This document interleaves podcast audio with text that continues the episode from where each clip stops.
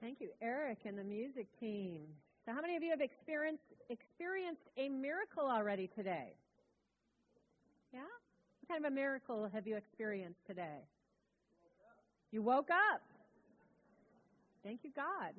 John, you're here. Thank you, God. Anybody else? Feeling good. Thank you, God. Terry, one more. Anger dissolves. There's a miracle. Thank you, Terry. So we are, oh, I got one more. One more hand. Go ahead. Feeling forgiveness. There's a miracle. Yeah. So we are here to talk about how we can walk in the way of Christ. We have this big idea this year that we have the courage to imagine a world that works for everyone. And so we spent the first five, six weeks of the year talking about what that meant, but now we're having this conversation of what does action look like? If we are going to step into that idea, what does it look like to act from that place? And so we are using uh, this series to take a look at how Jesus might have walked through this big idea of creating a world that works for all beings. And so we looked at uh, in the lot, in the walk of Christ, we've looked at Jesus as that rebel who had the courage to stand up against the hypocrisy of, of the, the society, of the system. We looked at Jesus as the miracle worker and came to this understanding that miracles are occurring every day all around us. We took a look at Jesus as healer, recognizing that we are here to heal, not only in body, but in our thoughts, in our mind as well. And of course, last week, Donna was here to share with you a message on Jesus as the teacher. And today we are moving into Jesus as the mystic. So, how many of you have had a mystical experience? Raise your hand. Oh, there's a few hands up there. You might be interested to know that uh, the Pew, Pew Research Group has done a study and asked the question this was from back in 2009 how many Americans have had a mystical experience? And 49% of all Americans raised well, they didn't raise their hand, but they checked, yes, I have, right? Now, that is much different than the same question back in 1962. In 1962, only 22% of Americans said that they had had a mystical experience. So I've been kind of like sitting with the question what would have caused such an increase in our mystical experiences? And maybe it's no coincidence that today, so many more people here in the States identify as spiritual but not religious. And maybe some of it is needing to let go of some of our religion to make welcome a mystical experience. In the tradition of religion, many of our mystics were considered the heretics. Some of you might know the name Meister Eckhart, for example, who lived hundreds of years ago and had this brilliant idea that that essence of the divine could be found within all people, that it was the essence of their spirit that was divine. Sound familiar? You know, the second unity principle that says everybody has that spirit of the divine within him. Well, from that idea and others, Meister Eckhart was called a heretic, was convicted of that, and after his death found guilty of heresy. So we are sitting here, a bunch of heretics, in case, in case you didn't know. Modern day heretic, Anthony DeMello. Some of you remember in January when we were talking about the idea of awareness that I brought Father DeMello's book on awareness. Anthony DeMello is a, um, a Jesuit priest. And he too, his, his uh, books through the Catholic Church have been denied because he has, again, this idea that we can find within us that wisdom of God, and that we are one with that divine power and presence, and that Jesus was here to show us that. That Jesus isn't the exception that we cannot ever get to, but that He is here to show us in His example of how to walk these teachings in a way that we too can have these experiences. So, throughout history, there have been these mystics. Scientists have mystical experiences. First service, I read a, a little bit from um, Edgar Mitchell, but this service, I thought that I would read from Jane Goodall. This is what Jane Goodall has to say. This happened, this mystical experience occurred in the forest of Gombe soon after she had returned from an intense six week trip to America that involved fundraising dinners, conferences, meetings, and lobbying for various chimpanzee issues. So that busyness of life, right? So this is what Jane says Lost in awe at the beauty around me, I must have slipped into a state of heightened awareness. It is hard, impossible really, to put into words the moment of truth that suddenly came upon me then. Even the mystics are unable to describe their brief flashes of spiritual ecstasy. It seemed to me, as I struggled afterward to recall the experience, that the self was utterly absent. I and the chimpanzees, the earth and the trees and air seemed to merge, to become one with the spirit power of life itself. The air was filled with a feathered symphony, the evening song of birds. I heard new frequencies in their music and also in the singing insects' voices. Notes so high and sweet that I was amazed. Never had I been so intensely aware of the shape, the color of the individual leaves, the varied patterns of the veins that made each one unique. Scents were clear as well, easily identifiable, fermenting, overripe fruit, waterlogged earth, cold, wet bark, and damp odor of chimpanzee hair, and yes, my own too. And the aromatic scent of young, crushed leaves was almost overpowering. That afternoon, it had been as though an unseen hand had drawn back a curtain, and for the briefest of moments, I had seen through such a window. In a flash of outsight, I had known timelessness and quiet ecstasy, sensed a truth of which mainstream science is merely a small fraction. And I knew that the revelation would be with me for the rest of my life, imperfectly remembered, yet always within, a source of strength on which I could draw when life seemed harsh or cruel or desperate. A mystical experience with the chimpanzees in the jungle from one of our modern day scientific mystics. So, what is a mystical experience? Right?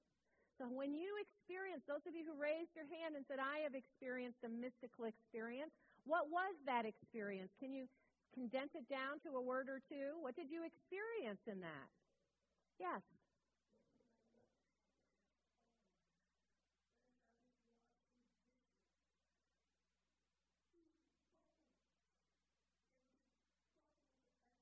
Yes, in the sunlight. So the Okay, so mother passed on. Mother visited you while you were washing the dishes. And do you have a word for the inner feeling that you had there? Joy. Experience joy. Anybody else? Yeah, Elise.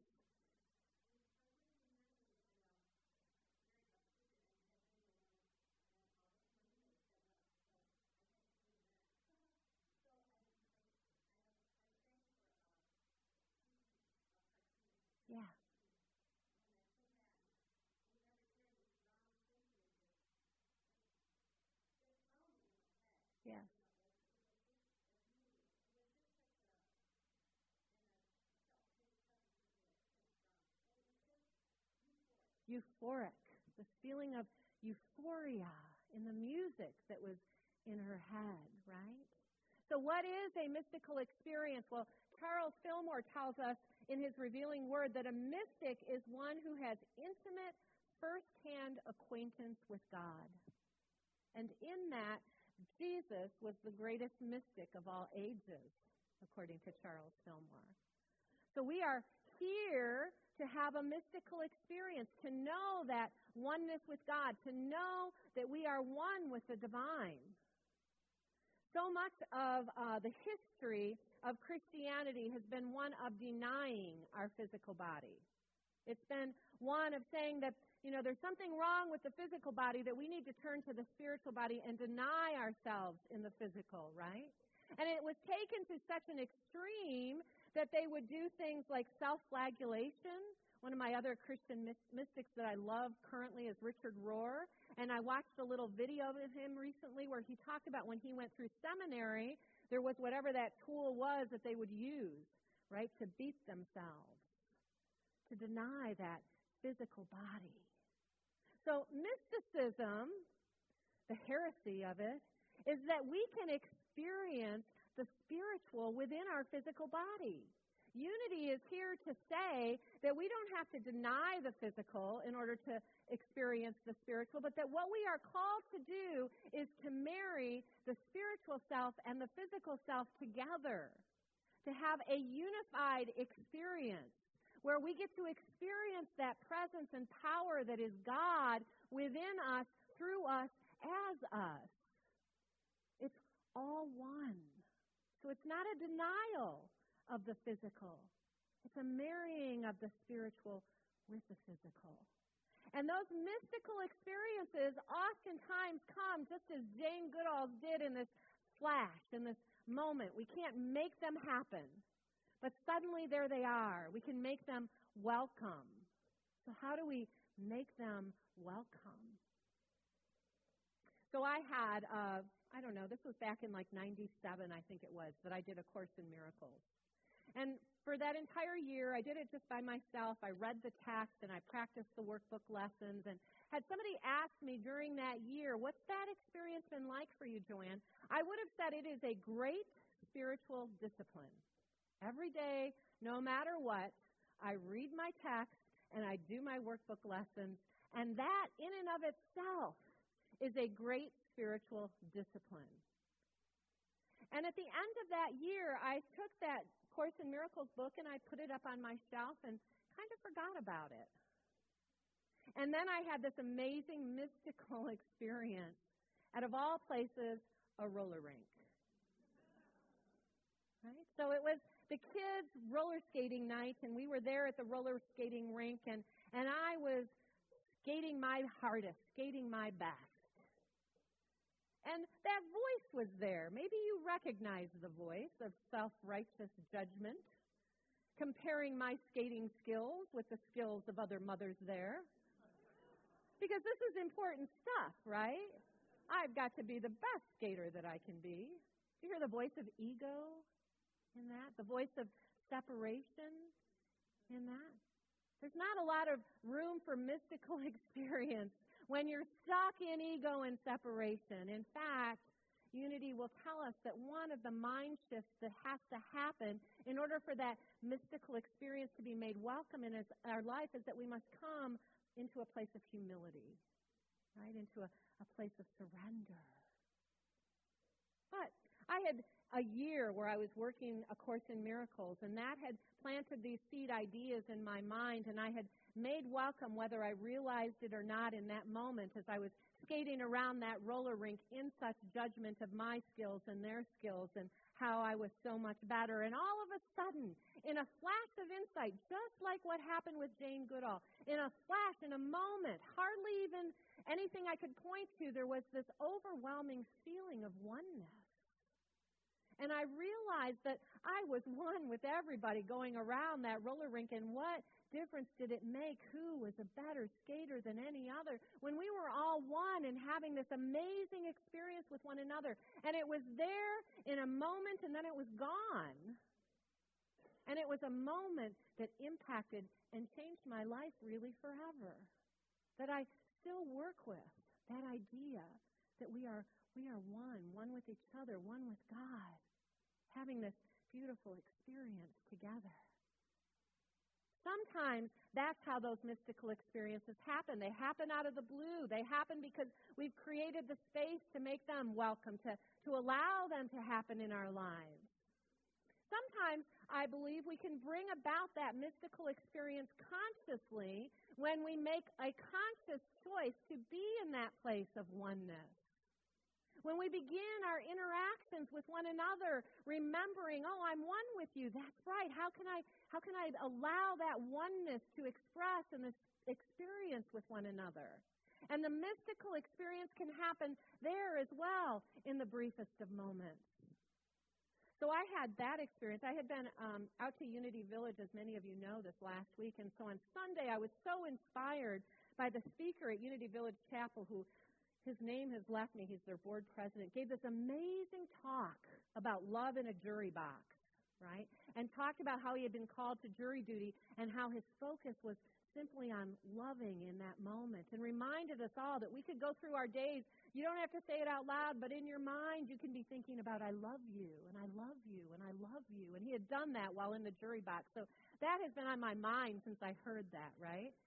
So Friday, when I was home, I had a phone call to make, and, and that phone call that I had to make was to um, our gas supplier. Can you have a mystical experience with your gas supplier? I'm telling you, you can. So I called because I had this new uh, one that I could sign up with, but I wanted to know when my old contract was going to be done. So I called them up and asked them that question. And the voice on the other end, as they are, right, was very informal and technical and, well, let me check for you. And, and I just felt like, you know, there was this, there was them and there was me. But then all of a sudden I remembered that talk from Sunday. And I thought to myself, well, I wonder, I, I think I'm just going to send this person love across the phone right? And so in that moment, in my mind, I just kept seeing them in love. I kept reminding myself we're one, and I and I just loved them. Now it wasn't anything you could measure. I can't say to you, see, see, this is what she was like before, and this is what she was like after. But I will tell you that within myself, the shift happened. And all of a sudden, I could feel this energetic shift where we were suddenly open to one another. And as she started talking to me, there was such warmth in her voice, such love in her voice. And it was in that moment a mystical experience, a connection. The divine in me connected with the divine in that one. But like all mystical experiences, it's very subjective. Right? It isn't something that I could measure, that I could give to you to say, see, this, this is real. We all have to experience it for ourselves. But there is moment after moment after moment that we get to show up. And remember, I am one with that power and presence that is God, and so are you. And together we can meet in that place. We can meet from that place of connection, from that place of, of remembering, rather than from a place of separation and forgetfulness. And when we do so, we open ourselves up to that mystical experience, the ordinary experience that happens constantly around us. How many of you would like to have a mystical experience this week? Right? Do you believe that you can have a mystical experience? Listen, the same Christ Spirit that was in Jesus is in you and in me.